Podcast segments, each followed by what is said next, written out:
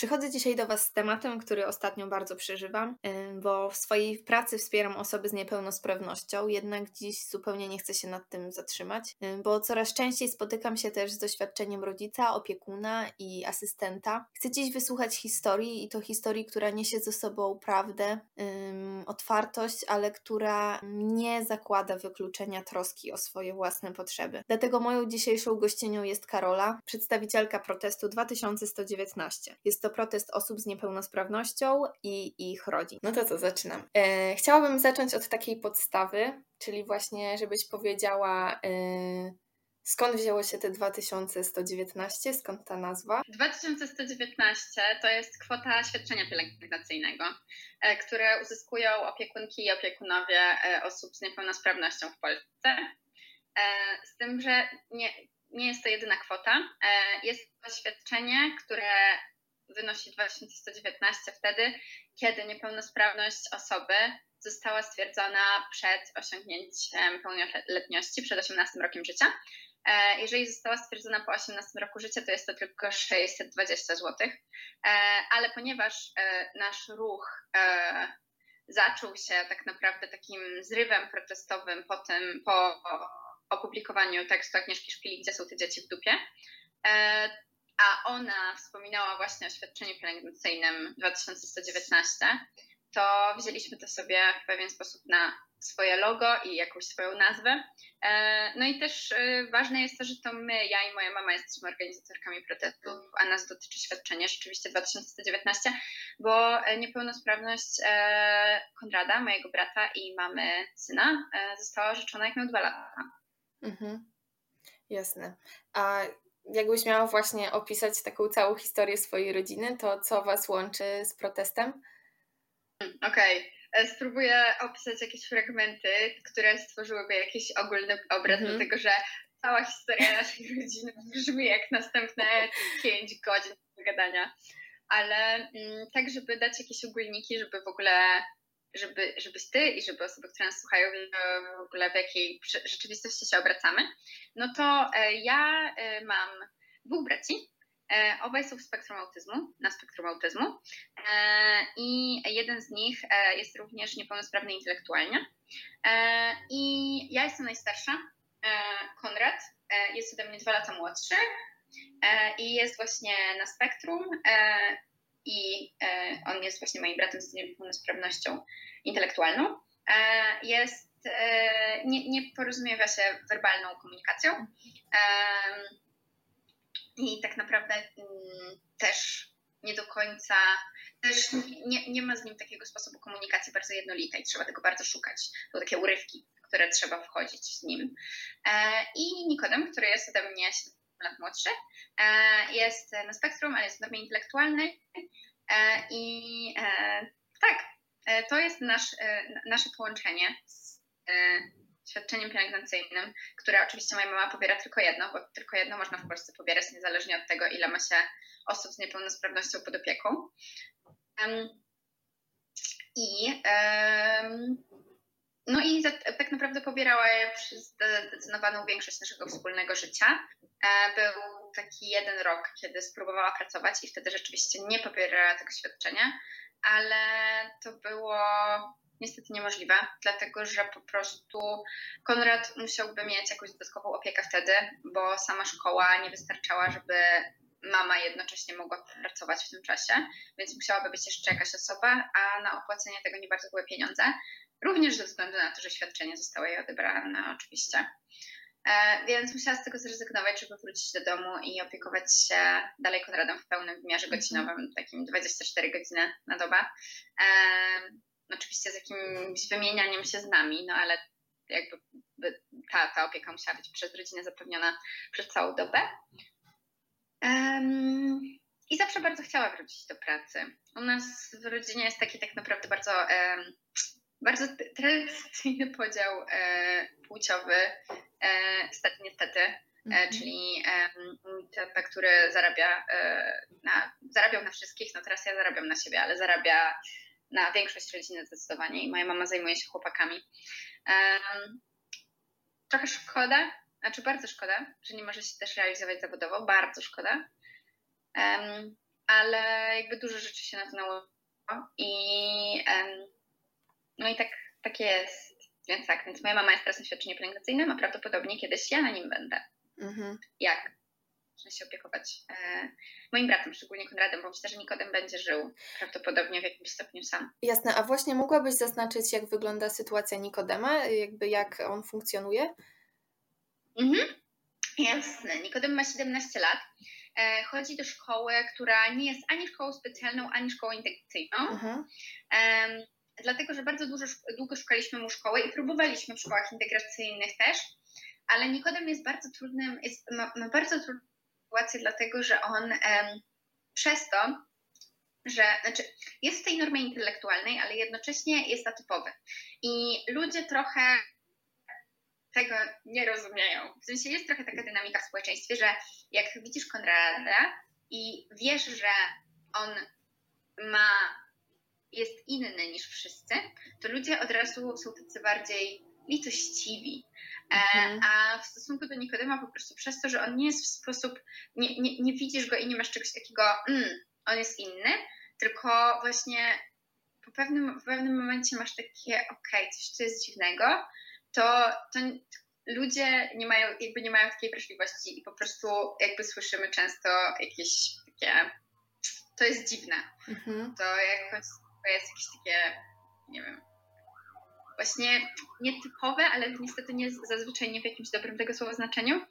Um, on ma bardzo podgórkę przez to i w tych szkołach też miał podgórkę, aż w końcu e, zaskakująco znaleźliśmy mu szkołę, liceum e, imienia Zuzanny Ginczanki, e, które jest szkołą żydowską.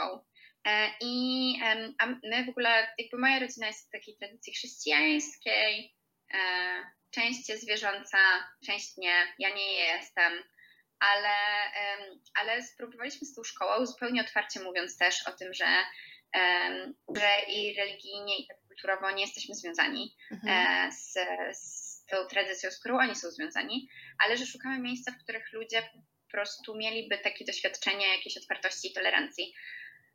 A bycie z mniejszości w Polsce, jakiejkolwiek mniejszości, czy to wyznaniowej, czy to kulturowej, czy to etnicznej, czy to bycie w spektrum, jest bardzo trudnym doświadczeniem. I wydaje mi się, że jakoś ponad wszelkimi różnościami, ponad, ponad tym, że się jakoś tam różni może Nikodem od dzieciaków w tej szkole, to że właśnie jakoś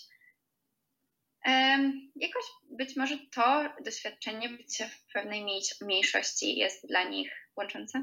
Mhm. E, więc chodzi do szkoły, funkcjonuje, e, chodzi na mnóstwo zajęć dodatkowych, śpiew, grafikę, zumbę e, i przychodzi zawsze na nasze protesty, co jest bardzo kochane. Mhm. Czyli jak rozumiem tak, twój tata pracuje, y, mama pobiera mhm. to świadczenie, ty też utrzymujesz, mhm. mieszkasz w domu rodzinnym też? Nie, nie, nie, nie, nie. Teraz akurat nie złapałaś, dlatego że przyjechałam już na ten okres świąteczny, ale, okay. ale nie, nawet nie mieszkam w Warszawie. Okej, okay, ale w stopniu jakimś y, utrzymujesz się też sama? Tak, tak. Okej, okay, czyli tak jakby rodzice y, w dalszym stopniu utrzymują y, dwie dorosłe osoby. No Nikodem nie jest dorosły no, no, jeszcze, tak, tak. ale prawie. Okej. No tak. E, I teraz chcę zapytać o to, jak to świadczenie ma się do, znaczy wysokość tego świadczenia, jak ma się do wydatków, które y, ponosicie rodzinnie. To znaczy chodzi mi o pewnie jakąś opiekę zdrowotną, jakaś tam terapeuci, takie rzeczy. E, nijak się ma. Nijak się ma. 2000 zł to jest... E, ja, ja nawet, jakby mi się to nawet nie mieści do końca w głowie, jak, e, jak mi to zarobi i to jest trochę przerażające, że mi się to nie mieści w głowie, dlatego że w pewnym momencie to będę ja, więc będzie mi się to musiało mieścić w głowie. Ale um, mój tata ma swoją firmę, e, ma swój skup złomu e, i on, no i on jest w stanie zarobić na te wydatki, ale te 2000 to jest jakby jak, jak ja myślę o takich wydatkach jednorazowych, takich w stylu jedna wizyta u, u neurologa, 600 zł, 800 zł, jedna wizyta u psychiatry, bo na przykład psychiatra, do którego chodzą chłopaki, totalnie przyjmuje publicznie na Sobieskiego i bardzo chcielibyśmy chodzić publicznie na Sobieskiego, ale terminy są takie, że my nie, że jakby kontrat nie może tyle czekać. Nie może, mhm. bo jemu po prostu się dzieje krzywda, jak czeka. E, więc każda wizyta u psychiatry 300 zł lekką ręką. E, terapeuta e, co tydzień. Akurat, akurat asystenta mamy, mamy przyznanego z fundacji, więc akurat za to nie płacimy, e, co jest bardzo fajne, ale to też jest nowość. Ale tak, ale terapeuta to nie asystent, więc tak, mhm. e, kolejny to jest kolejny 300 zł.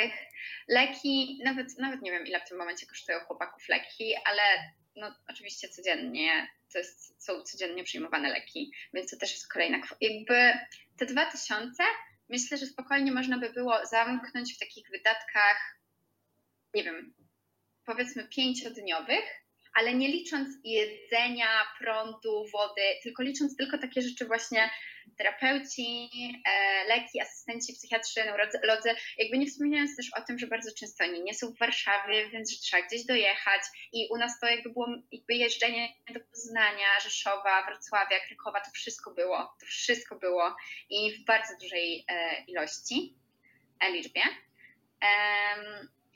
Więc tak, myślę, że to zamknięcie tego do pięciu dni jest całkiem dobrym porównaniem. I jest, to jest to jest dosyć szalone, jak sobie tak o tym myślę. Mm. I, W ogóle masz jakby. Ym, kto wyznaczył tą kwotę? I skąd wzięła się ta ilość? Mm. Czy to było e, no jakoś no to jest... tak w ogóle. Ym, wiesz, czy to jest tak rzucone, czy ktoś faktycznie myślał o tym, że to wystarczy na coś, że to pokryje jakieś wydatki? No bo jak rozumiem, nie pokrywa w żadnym stopniu. Znaczy, no w jakimś, w tygodniowym może. Wiesz co, mi się wydaje, że mi się wydaje, że to jest trochę tak, że ile mm, że jest w pewien, w pewien sposób szacowane, ile można przeznaczyć w ogóle w budżecie na osobę z niepełnosprawnością. I też ten budżet, no na przykład um, chociażby ten solidarny, chociażby ten solidarnościowy, to się nazywało nie budżet solidarnościowy, tylko jakoś tam inaczej, ale coś solidarnościowego, na przykład, y, co było w tym roku wyznaczone na osoby z niepełnosprawnością i to było 13 milionów, ale to był ten sam budżet na, na emerytów i rencistów i z całym jakby szacunkiem i w ogóle zrozumieniem też dla tych osób, no to no wiesz, co się stało? Stały się trzynastki i czternastki, w sensie emerytury e, i, e, i mniej po prostu z tego budżetu poszło na, na osoby z niepełnosprawnościami. E, a to jest tak, że jeżeli to jest ten wspólny budżet, no to tak naprawdę politycy mogą sobie sami zdecydować, ile przeznaczą gdzie. A wiadomo, że przez więcej przeznaczą na te osoby, które będą na nich głosować. Um, i, I tak naprawdę ten budżet jest, wydaje mi się, w bardzo dużej mierze przesuwany w taki sposób, e, żeby to się, żeby to się po prostu opłacało w wyborach. Um, aczkolwiek e, też um, też powiedziawszy to, bo teraz powiedziałam to w taki sposób, że bardzo to skierowałam w stronę władzy, która jest teraz i tego, że właśnie oni to zrobili to przesunięcie i tego, że jakby nie zaopiekowali się na, na, nami jakoś przez ostatnie lata, ale, ale prawda jest taka, że ten, e, ta kwota nie zmieniła się od dużo, dużo, dużo dłużej mhm. niż od kiedy PiS jest u władzy. Więc to nie jest tak, że kto, ktoś wcześniej coś z tym zrobił. Co prawda, oczywiście wartość pieniądza się zmieniła, więc teraz 2119 zł to jest mniej niż było na przykład w 2010 powiedzmy. Co nie zmienia faktu, że wtedy to też nie wystarczało i wtedy to też było za mało i wtedy też nie mogliśmy pracować mhm. pobierając to świadczenia. E, więc to jest trochę taki bunt, ja bym powiedziała, najbardziej skierowany w stosunku do władzy, e, która jest i której nic nie zmienia, ale jest trochę poza, ponadpartyjny, ponad podziałami mhm. partyjnymi, bo jest po prostu. No jest i nie widzi. Szkoda bardzo, że nie widzi. Um, a to pewnie powinnam skierować bardziej do Twojej mamy, ale, yy, ale może Ty mi też na to odpowiesz. Czy w momencie, kiedy, no właśnie, może rodzice pewnie zauważyli, że sposób rozwoju chłopaków e, przebiega w jakiś inny sposób, czy to była jakby prosta droga, że lekarz i tam on jakoś tam kieruje? Czy były w ogóle jakieś informacje? Czy oni mogli skąd inąd te, te informacje jakby znaleźć? Czy, czy w ogóle się o tym mówiło? Czy była jakaś taka dostępność? Jakby jak sobie poradzili z tym? Mm. Um, z, Konradem, z Konradem to było zdecydowanie bardziej skomplikowane po prostu dlatego, że był pierwszy. E, I ja powiem Ci szczerze, że ja to pamiętam tak dosyć jak przez mgłę, bo ja wtedy miałam 4 lata, jak on był. Mhm. Um, więc, więc nie pamiętam tego tak bardzo dobrze. E, dużo lepiej pamiętam z Nikodemem. Wtedy już miałam 8. Um, ale z Konradem było wiadomo dosyć szybko, że zaczęły się dziać z nim rzeczy, które nie powinny się dziać. Konrad miał sepsę bardzo niedługo po urodzeniu. E, I więc ten jego stan zdrowia był od tamtego momentu cały czas tak uważnie monitorowany i sprawdzany. Ale tak naprawdę dopiero no sporo później jakby zaczęliśmy, zaczęło być widać to, że, że on nie buduje tych relacji, że nie, nie patrzy za bardzo na ludzi, że e, nie formułuje tak słów jak dzieci. E, I to już wtedy zaczęło być trochę takie hmm, niepokojące. E, I ja nie wiem dokładnie, mm, jak ten proces w ogóle przechodzenia przez lekarzy przebiegał. Tak naprawdę pierwsze wspomnienie, jakie mam, było wtedy, kiedy on już miał tę diagnozę i, i wtedy zaczął mieć taką bardzo, bardzo, bardzo intensywną, taką codzienną terapię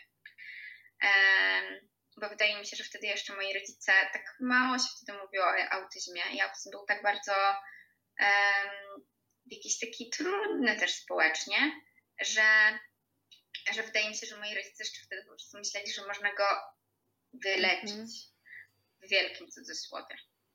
Um, i, um, I to na pewno było takie, to, to, to, myślę, że to było najtrudniejsze. Myślę, że to ta sama diagnoza nie wiem, bo ja tego nawet nie przeżyłam. Mhm. Jakby ja się zorientowałam o wszystkim, jak już było po, e, ale, ale ten moment takiego walczenia, tego właśnie upartego chodzenia na terapię codziennie, e, opłacania terapeutów, e, całego zespołu terapeutów i taka wiara w to, że, że to się zmieni i widzenie tego, że możemy go nauczyć sylab, ale to nie znaczy, że on będzie rozumiał to, e, co znaczą słowa. Mhm.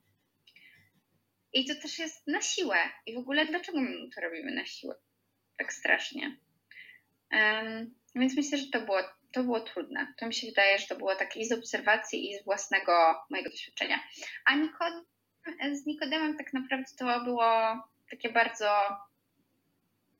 mm, nie chcę powiedzieć, że to było proste, bo to nie było proste, ale było sprawne. Mhm. Przez to, że jak Nikodem się urodził, to już wszyscy mieli, um, lekarze mieli taką świadomość tego, że zazwyczaj tak jednak jest, że jak jedno dziecko, e, szczególnie tutaj jakby genderowo to jest wpisane w płeć e, męską, e, jest autystyczne, e, jest na spektrum, też prawdopodobnie jest duże prawdopodobieństwo, że i drugie dziecko też będzie.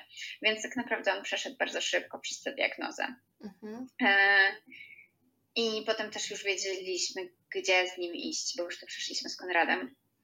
A taka droga godzenia się z tym, jakiejś takiej akceptacji, czy, czy u Was coś takiego było, czy, czy raczej przeszliście? Tak mówię, przeszliście bardzo ogólnie, e, mhm. ale przeszliście bardziej do działania, czy faktycznie były jakieś takie kryzysy no, jakaś taka droga tego mnie interesuje.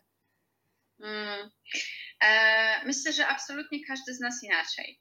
Mhm. E, I to je, jest bardzo, e, bardzo indywidualne dla każdego z nas. Ja przez to, że nie pamiętam mojego życia z Konrada, to ja tak naprawdę nie bardzo miałam drogę akceptowania tego, że Konrad ma diagnozę i jest tylko ja bardziej miałam drogę taką, że dla mnie to było oczywiste, e, bo on zawsze, on zawsze był w moim życiu i zawsze miał autyzm. E, I dla mnie dopiero jakby takim odkryciem było to, jak poszłam do szkoły i dopiero dzieci były inne niż my. To dopiero wtedy miałam takie, okej. Okay.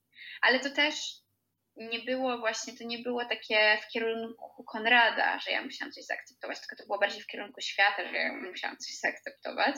Mhm. E, później jakby takie kolejne etapy miałam, że jakby, że też um, bardzo długo myślałam, że aha, ale on pewnie cierpi, więc pewnie trzeba go wesprzeć w tym, żeby on już tak nie cierpiał. Potem miałam takie, co? Dlaczego ty myślisz, że on cierpi? Przecież może on w ogóle właśnie, w sensie jest inny, ale może to jest w ogóle spoko jemu, może jemu jest spoko nie mówić, mhm. może jemu jest spokojnie, jakby potem jakby doszła ta padaczka Konrada, która dużo zmieniła, bo wtedy rzeczywiście wiedziałam, że on mega, mega, mega cierpi. Więc u mnie to było dużo takich etapów, ale one wszystkie były zanurzone w tym poczuciu, że że to jest, że to jacy my jesteśmy, jest w pewien sposób dla mnie subiektywnie normalne. Mhm. Um, ale widzę, obserwuję w mojej rodzinie bardzo różne dynamiki. Jakby Nikodem przeszedł od absolutnego wyparcia, dlatego że dla niego autyzm to jest Konrad, a on nie jest jak Konrad, no więc tak. on nie chce mieć, nie chciał mieć długo autyzmu i bardzo długo mówił, to nie, to nie jest o mnie. E, ale na przykład teraz, przez to, że jest taka trochę, jakby autyzm się zaczyna robić trochę takim superpowerem i ludzie rzeczywiście jakby mówią o tym, że e, są na spektrum, to ostatnio sobie to nawet dodał do bio na Instagramie. E, Więc tak się teraz poznaje zmianę, okej. Okay. Tak, tak. Więc chyba postanowił po prostu jednak być z tego jakoś tam dumny. Mój tata myślę, że dalej tego go nie zaakceptował. E, z całą miłością do niego, ale myślę, że dalej tego nie zaakceptował, bo czasem, czasem go słyszę, jak ma takie momenty, że mówi na przykład, na przykład, że wierzył kiedyś, e, że jest Bóg. Mhm. A że teraz sobie myśli, że jakby był, to żeby nie było takiego życia jak nasze. Więc myślę, że myślę, że on się łapie takich fragmentów, w które może wierzyć albo których, z których może się cieszyć, ale że taki ogólny obrazek jest dla niego bardzo trudny do przyjęcia. Um, a z kolei moja mama jest mi w ogóle trudno. Trudno. To była przerwa na wypuszczanie psa, powiem wszystkim, żebyś potem nie musiała robić cięcia.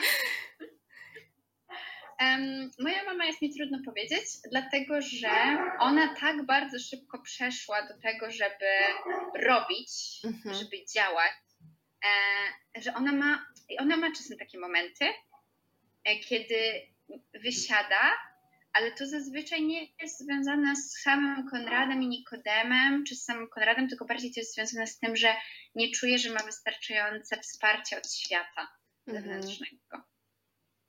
Okej, a czy było tak, że na przykład, w ogóle w całej tej historii waszego życia, czy usłyszeliście kiedyś, że, yy, że możecie liczyć właśnie na pomoc, na przykład psychologiczną, czy któraś placówka, w której byłyście, byliście, yy, no jakoś wam zasugerowała, że w ogóle zaopiekujemy się wami, pomożemy, wspieramy, jesteśmy, mhm. wytłumaczymy wam, dlaczego tak, co czujecie, że rozumiemy.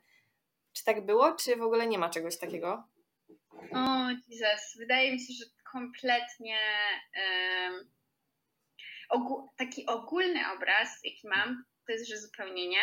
Mhm. I że zawsze my po prostu, ja czasami aż miałam takie myśli, jakie to jest absurdalne, z czego my się cieszymy. W sensie, że jak ktoś nas, nie wiem, wpuści po dwóch godzinach, a nie po sześciu i powiedz nas dzień dobry, to, mhm. że my już jesteśmy tacy wow, ale wspaniały człowiek, kochamy i zostajemy tu na zawsze. E, bo jednak zazwyczaj to było, no wiesz, zazwyczaj to były te totalnie wszystkie historie wszystkich o tym, że nie ma, łóżku, nie ma łóżka, że trzeba spać na korytarzu, że e, nie wpuścili mamy z Konradem, a przecież on się nie komunikuje z nikim poza nami. Jakby to są te historie, które słyszymy ze szpitali i z mhm. wszelkiego rodzaju tam przychodni i tak dalej. To, to było zazwyczaj, zazwyczaj tak. Aczkolwiek taki zdecydowanie jest ogólny obraz, e, ale jak tak zaczynam sobie myśleć, jak zaczynam tak sobie żeby znaleźć jednak jakieś fragmenty, to myślę, że to byłoby bardzo raniące dla niektórych instytucji, e, z którymi mamy do czynienia, czy mieliśmy do czynienia, które rzeczywiście zasługują na to docenienie. I na przykład to liceum Nikodema, o którym mhm. wspominałam już, liceum Ginczanki, no to no nie, w ogóle to, to są wspaniali ludzie i może oni nigdy nie powiedzieli, pomożemy wam tak, w takim sensie z tą waszą sytuacją neuroatypowości w rodzinie, niepełnosprawności w rodzinie i tak dalej. No nie, ale to jakby nie od tego oni też są. A to, że zrobili tak bardzo dużo dla Nikodema po to, żeby go włączyć w społeczność mhm. i to, że na przykład przyszli na nasz protest i pierwszy i drugi, e, jako po prostu reprezentacja osób od niego ze szkoły, to, że on w ogóle na rozmowie rekrutacyjnej do tej szkoły przygotował segregator z windami, bo Nikodem kocha windy, z windami i z opisami wind. A i oni go tutaj pokochali za to. I go wzięli do tej szkoły i chcieli go.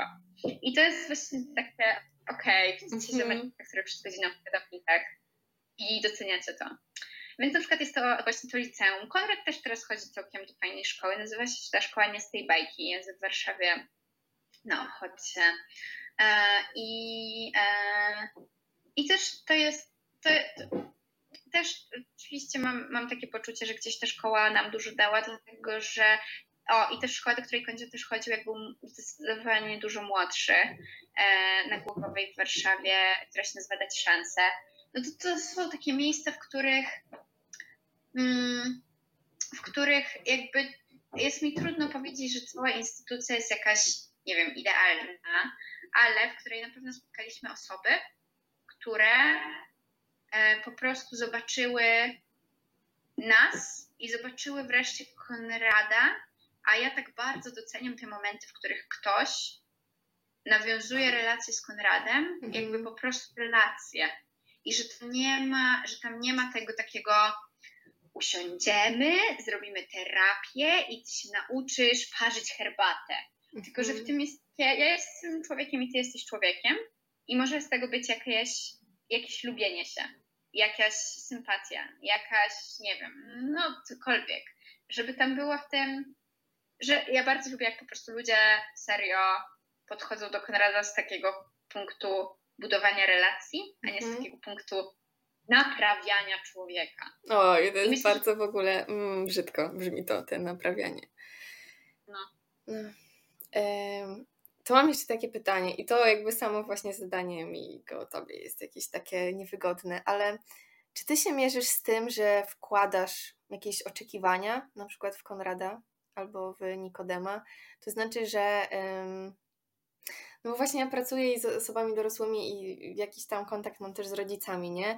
Jak tak stoję sobie pomiędzy, to się zastanawiam, czy właśnie no po prostu jak to wygląda, nie? Czy masz takie myśli, że może by było inaczej, może jednak no, są osoby dorosłe, tak lub tam prawie dorosły Nikodem, no i jednak, hmm. tak wiesz, no ta pomoc mogłaby być do pewnego momentu, nie? To wsparcie. No a to tak, wiesz, czy to może, nie wiem, czy to zmęczenie, czy to frustracja, ja nie wiem, ja pytam, nie? Może tak sugeruję Ci tu, ale czy, czy masz takie coś? Czy to jest zupełnie taka pełna akceptacja i faktycznie to, że Ty zawsze tak żyłaś, więc dla Ciebie to jest normalne? Mhm. Okej, okay. no to mm, myślę, że tutaj są jakby takie dwie, dwie rzeczy, które są we mnie różne.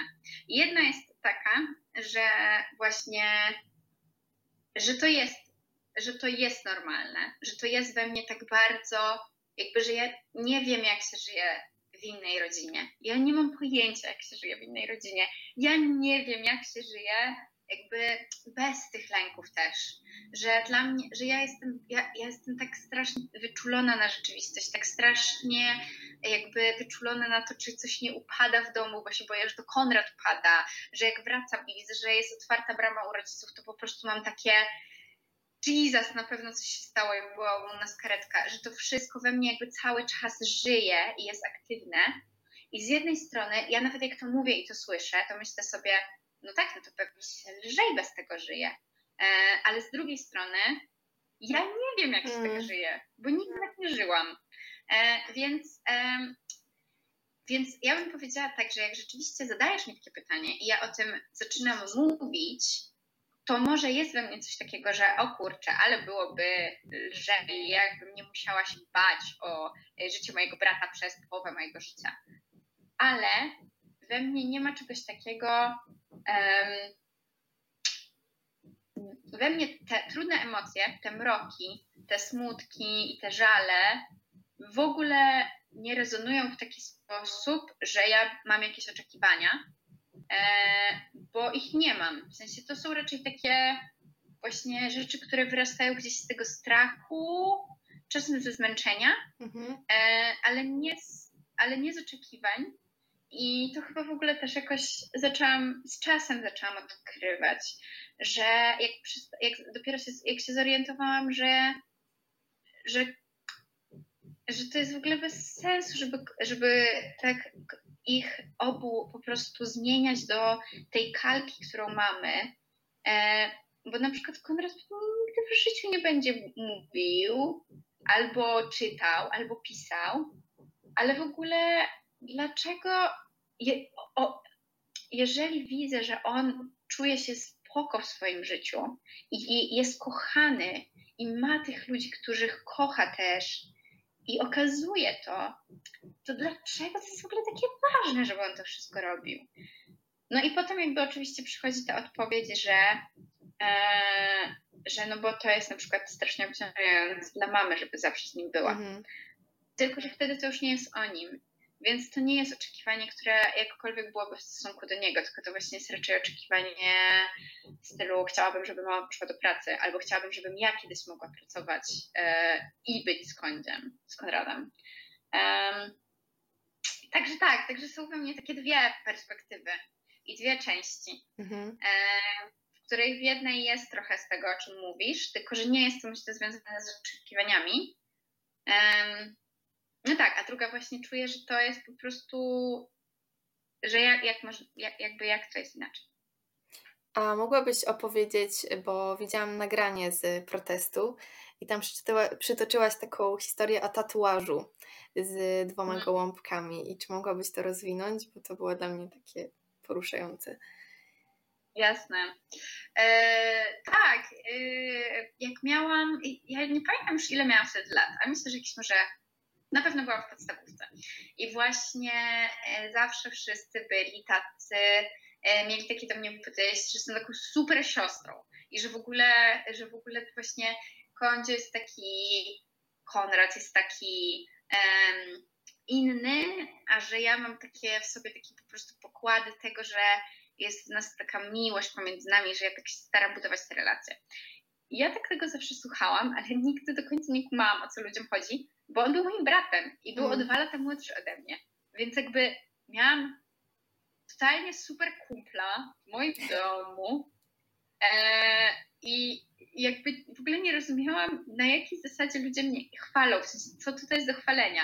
Jak się bawię z dziećmi w szkole, to nikt nie chwali się, że super robię, tylko raczej to jest dla mnie miłe, i pamiętam, że właśnie babcia mi wtedy opowiedziała taką historię, gdzieś tam obejrzała jakiś, nie wiem, reportaż na jakimś tvn albo coś takiego, e, o dwóch e, braciach, z których jeden był osobą z niepełnosprawnością, drugi nie był. E, I ten drugi zrobił sobie właśnie tatuaż z dwoma chyba gołąbkami, ptaszkami w każdym razie. I z takim podpisem on nie jest dla mnie ciężarem, e, bo no bo właśnie wszyscy zawsze mówili mu, ale jesteś wspaniałym bratem, ale jesteś super. Tak jakby ten brat był ciężarem i jakby trzeba było być takim super świetnym człowiekiem, żeby, e, żeby udźwignąć ten ciężar. No i właśnie wytatuował sobie, on nie jest dla mnie ciężarem. I ja tak usłyszałam tę historię od babci wtedy, jak byłam mała, jakoś chyba mi wtedy zakliknęło coś, w sensie jakoś mi zakliknęło o co chodzi z tym, że ludzie doceniają to moje bawienie się. Tak nawet, tak nawet ja pewnie nie potrafiłam tego nazwać, ale jakoś tak intuicyjnie coś wtedy, coś wtedy zrozumiałam i to, ta historia ze mną została. I tak naprawdę teraz y, dopiero po latach jakoś mam taką odwagę powiedzieć, że to jest totalnie ciężar. Mhm. Tylko, że właśnie to nie, totalnie nie jest tak, że Konrad jest ciężarem, tylko to jest tak, że to wszystko dookoła tej relacji, przez to, że nie mamy wsparcia, przez to, że nie, ma, nie mieliśmy asystenta przez lata, przez to, że e, jakby widzę mojego tatę, który widziałam przez lata mojego tatę, jak mieszkałam z rodzicami, który pracuje totalnie po nocach, żeby za to wszystko zapłacić i jak bardzo dla niego to jest stresujące, że on by mógł nie mieć tych pieniędzy szukanie domu na przyszłość, szukanie miejsca, e, gdzie Konrad w ogóle będzie mógł, e, może, nie wiem, może zostać przez jakiś czas, a może nie, może zawsze będzie ze mną. Jakby ta niewiedza i te znaki zapytania przez to, że nie ma tych rozwiązań systemowych, to jest mega obciążające. I to się nosi w sobie bezwiednie. Dlatego, że oczywiście, że o tym myślisz. Oczywiście, że jak masz takiego brata, e, czy takich braci, to to przykminiasz, bo to jest o, o tobie i o twoim życiu. Tylko, że e, tylko, że to nie jest tak, że sobie usiądziesz i sobie rozłożysz planer i to wszystko rozkminisz. Tylko to jest tak, że to jest po prostu ciągle aktywne w tobie. Mm. Ja tu sobie właśnie zapisałam e, ten taki cytat, który powiedziałeś, że to nie osoby z niepełnosprawnością są ciężarem, a ciężarem jest system. I chcę, żeby to wybrzmiało, bo to jest potężne. E, chcę jeszcze zapytać o to, czy, czy jak już tak sobie żyjecie i pojawiają się no. obok Was jakieś osoby, rodzina, przyjaciele, to czy, ym, czy to jest tak, że patrzą na Was tak trochę kurczę, nie wiem jak to nazwać. Chodzi mi o to, czy macie bardziej takie wsparcie, czy jest tak, że niektórzy wolą nie dotykać, nie tykać, nie, nie pytać, bo, bo jest niewygodnie. Hmm. No wiesz, różni są ludzie. Mhm. Jest dużo, bym powiedziała, różnych postaw. E, e, są i takie, jak powiedziałaś na początku, i takie, jak powiedziałaś później. Myślę, że jest więcej takich, którzy się boją e, tykać e, i u których to rzeczywiście po prostu wywołuje taki poziom lęku, że albo zrobią coś nie tak, albo też e, po prostu no, to jest też mega angażujące. E, I jakby myślę, że ludzie trochę się boją na przykład dać 5 minut swojego czasu, bo może to będzie znaczyć, że trzeba dać, nie wiem, 2 godziny. Mm. I wtedy to już jest takie, mm, nie no, tyle to przesada. E, podczas totalnie było ok, te 5 minut, tylko wydaje mi się, że, że jest w tym taki rodzaj takiego napięcia, że mogę dać troszeczkę, a jak dam troszeczkę, to wtedy oni pomyślą, że to jest za mało, no, tak mi, się, tak mi się wydaje, że jest w tym coś takiego, ale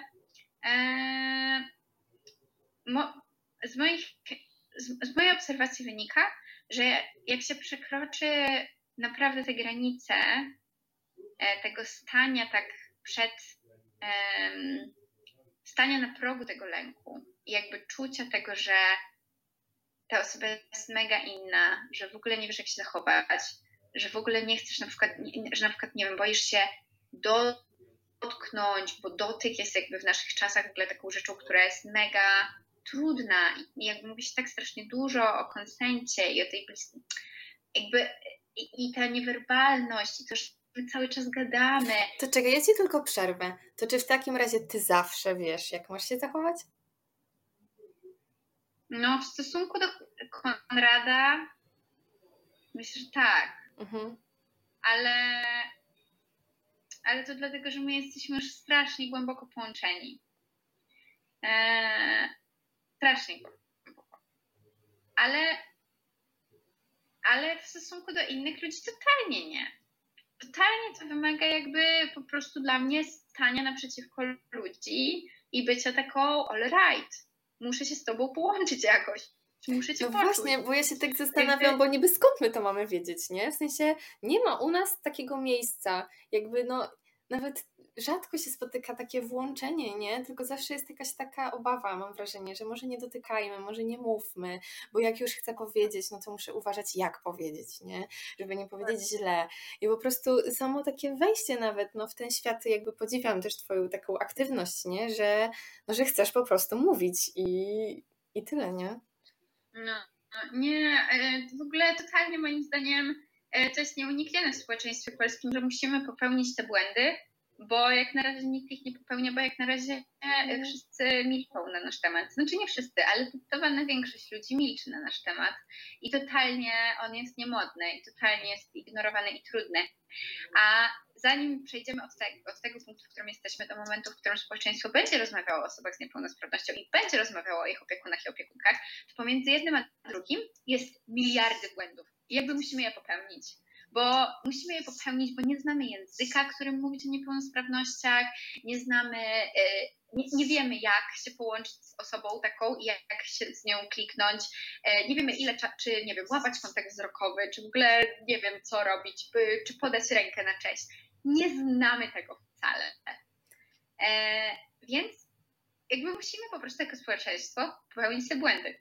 Oczywiście nie popełniajmy ich tak, żeby kogoś skrzywdzić, ale jeśli to jest taki lęk w stylu użyję złego słowa, to totalnie to zrób. Po prostu to zrób.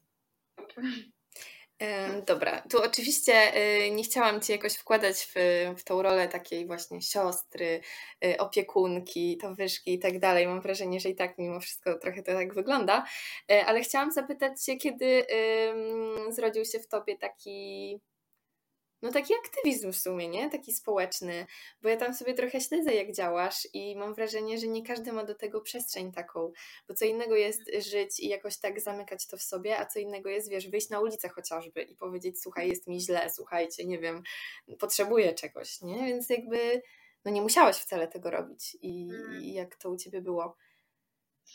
Ja myślę, że to wszystko się wzięło z Konrada, tylko że dopiero tak naprawdę teraz, e, niedawno, jakby mi się ten aktywizm mój tak de facto bardzo połączył z historią mhm. z Konradem. Wziął się na pewno z Konrada, dlatego że w momencie, w którym jakby otwieramy swoją wrażliwość na ludzi, którzy są albo z mniejszości, albo mają w jakiś sposób trudniej w społeczeństwie, są wykluczeni, um, to wtedy automatycznie moim zdaniem ta wrażliwość się po prostu w ogóle otwiera na w ogóle wszelkie, wszelkie inności, wszelkie uciśnienia i wszelkie wykluczenia. E, więc wystarczy tak naprawdę przejść taką drogę z jedną osobą, żeby potem już mieć szerzej otwarte oczy. E, no a ja przeszłam ją, jak od kiedy Konrad się urodził, przez moje pierwsze lata życia.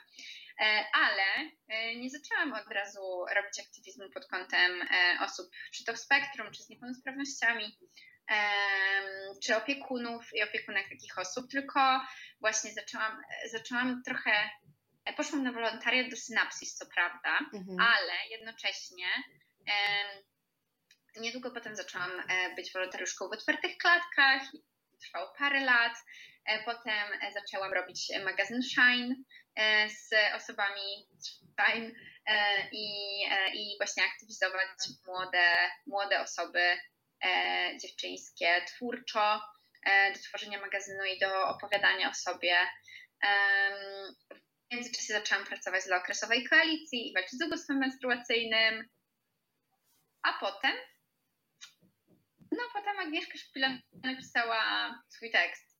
I, I to był taki moment, kiedy po prostu siedziałyśmy z mamą w kuchni i ja nie sądziłam, że nagle mój aktywizm skręci i będę robić protest, ale to był taki moment społeczny, którego ja po prostu nie mogłam nie mogłam jakby zamknąć na niego oczu, bo wiedziałam, że on jest bardzo unikatowy. E, I tak się stało. Co nie znaczy, że nie robię dalej tamtych rzeczy. Mhm. Totalnie robię dalej tych rzeczy. Ale, Ale też jak Wam to w ogóle ruszyło, bo jak ja do Ciebie napisałam, do Was, to, to już totalnie dwa razy więcej jest Was tam na koncie, więc to nabiera, e, nabiera w siłę.